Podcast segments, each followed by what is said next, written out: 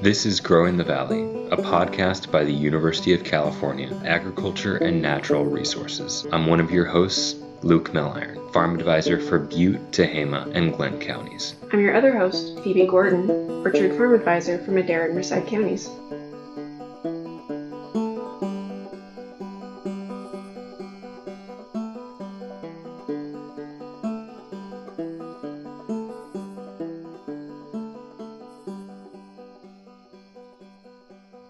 It's the beginning of meeting season, and so we have four upcoming meetings all held in November. The first three are nearly identical meetings on an introduction to irrigation management being held in three different locations. On November 7th, it will be held in the city of Madera. On November 14th, it will be held in Bakersfield, and on November 16th, it will be held up in Modesto. There is also a soil management meeting to be held at the Kearney Ag Center on November 16th. The links for all of these can be found in the show notes. All right, so we are already in October, Luke, uh, ready to do our October one minute challenge. It's kind of hard to believe that the year has moved this fast. Indeed, it's flying by. It's mm-hmm. flying by. Mm-hmm. Well, do you have any idea who is supposed to be going first? Because I never do. For the second year running, uh, which must just mean that's the pattern, you are up first. All right. Well, you cue me up. Are we ready to go?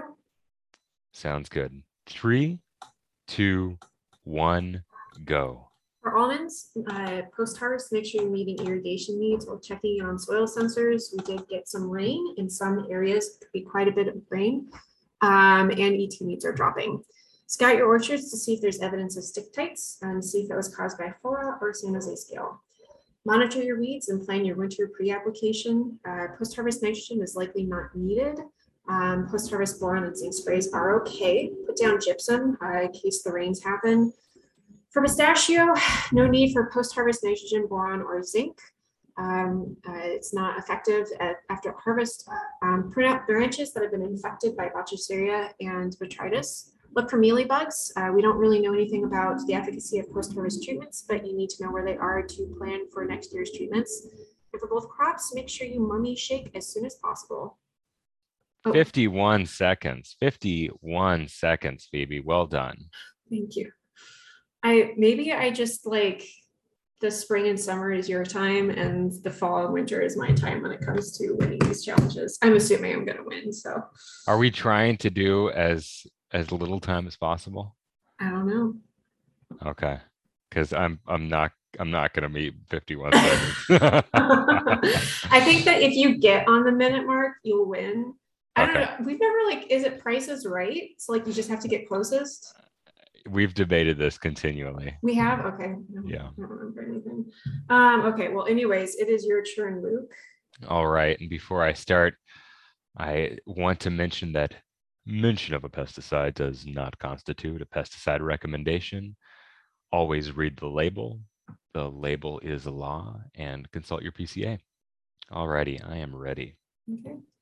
Three, two, one, First off, four things to do in walnuts. Number one, walnut color quality decreases most rapidly in the first nine hours, so try to pick up the same day that nuts are shaken. Two, collect a representative nut evaluation sample from across each orchard block at harvest to evaluate your IPM program. It's going to tell you a lot more than those grade sheets. Number three, mid October is the start of freeze risk season. Carefully watch the forecast.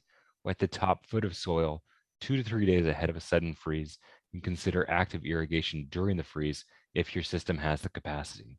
Number four, if you're pruning your walnuts, prune as early as possible in fall to reduce that risk of Botrytis infection. Two things in prunes. Cytospora cankers grow fastest in severely water-stressed trees. Until we start getting rainfall again, keep up with post-harvest irrigation. And consider Topsin M application if pruning. You were right on the dot. I really had to uh, abbreviate my my final uh, my second task in prunes there to make it fit, but made it fit. Well, we're both winners. It just depends what rules you want to apply. Okay, I'll go by golf rules, except Okay. when it doesn't work for me. okay, and I'll, I'll go by prices right rules, except when it doesn't work for me. Okay. Um, so Phoebe, what are what are you seeing out in the field? How's harvest going? Uh, don't talk to me about harvest. We had had everything for the variety trial shaken and neatly windrowed and ready to be picked up the day after that storm blew through. And I think that I made the mistake of assuming that it wouldn't rain because it never does down here. I was very much proven wrong. So I learned my lesson but we're still waiting for the nuts to be dry enough to pick up. And yeah, it'll be interesting to see what the quality looks like. But I still have one variety harvest after that. And luckily I won't have to wait very long for those nuts to dry on the ground because they're basically they're basically dry right now. I wrapped up collection for my pistachio quality project. And yeah, I think things are starting to wind down. Once I get these variety trial harvests out of the way, I'll mostly be out of the field. What about you? Thankfully, they weren't windrowed yet, but we did have the remaining nuts in our almond variety trial up here in Chico on the ground when when the big rains came through a couple weeks ago. So those are still on the ground, and uh, harvest has gotten pushed a couple times now. So hopefully, here in in early October, uh, I'll be done with done with almonds and and moving on to walnuts, which are accelerating like mad. This I think is going to be the potentially the fastest walnut harvest season for me because of those rains. The the husks just all split open. I I'm a little bit concerned about navel orange worm and color and stuff because here we're recording on the 30th of September and Mhm. there's already so many chandlers sitting on the ground like that shouldn't be happening for weeks so Yeah, Yeah. that too down here. but yeah things are going things are going well anything else on your mind or that that you're working on Wrapping up a project and getting some results written up. I think that I'm not going to talk about it until the paper's been published, but I have some exciting projects I think to start extension on hopefully this winter or next year. Let's see, trying to think back on farm calls. I have had a couple of farm calls, but it's been a little bit perplexing. And so we're still waiting on some of the specialists to kind of look at things. So I don't really have much to talk about in the world of farm calls, other than that, they've been weird. What about you?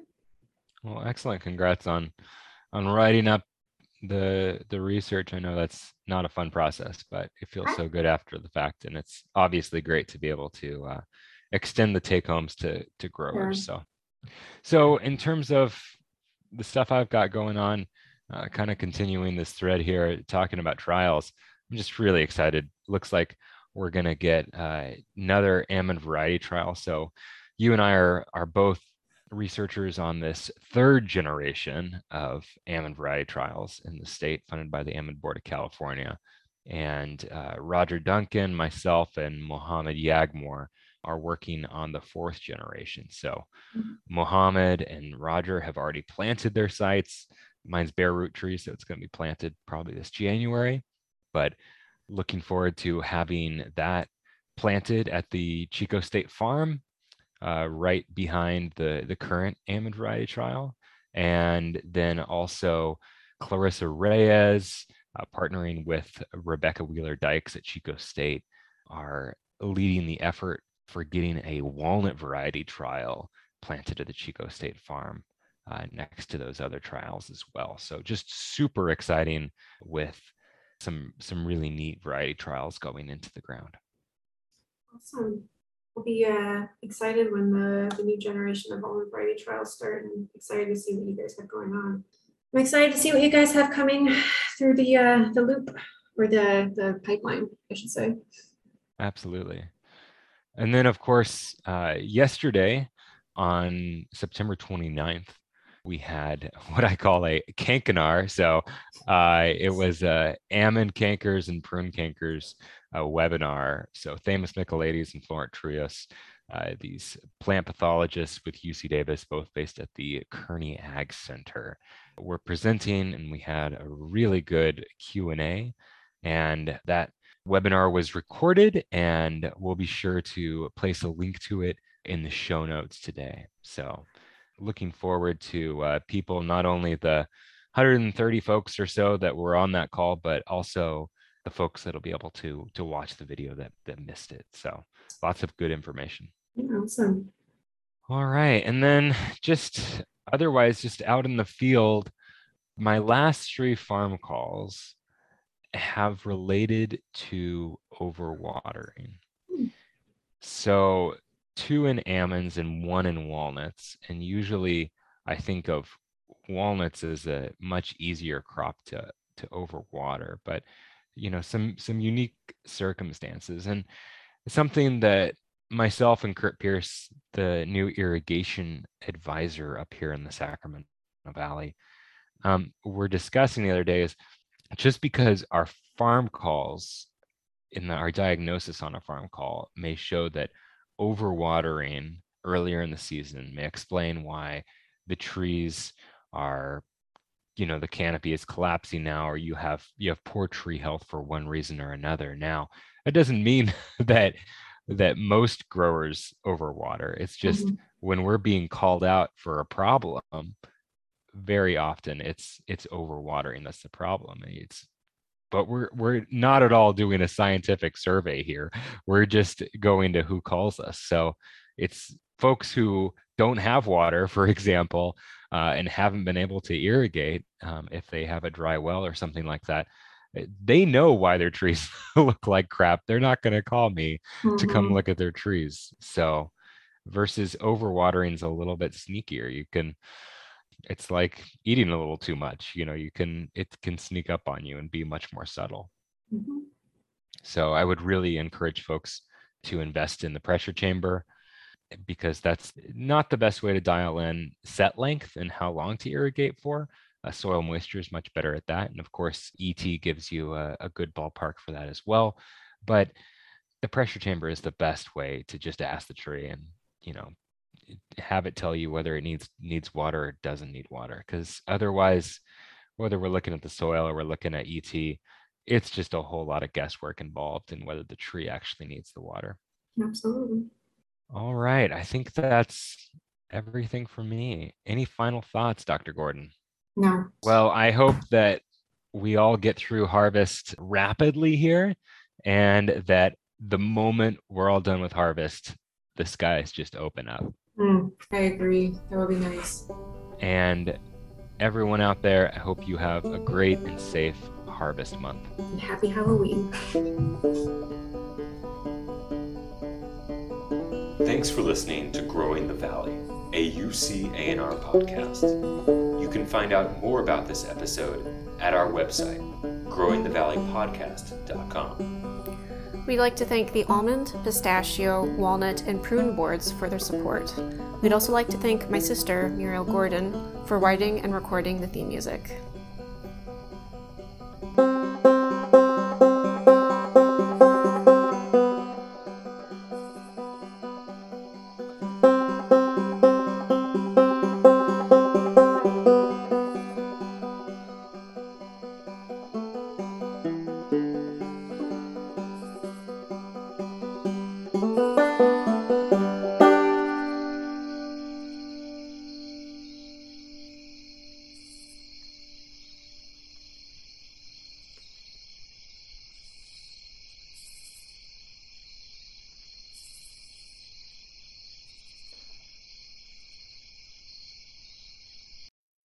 Dead space, dead air. Clarissa's gonna, oh no, Phoebe's gonna cut this out. Thank you, Phoebe.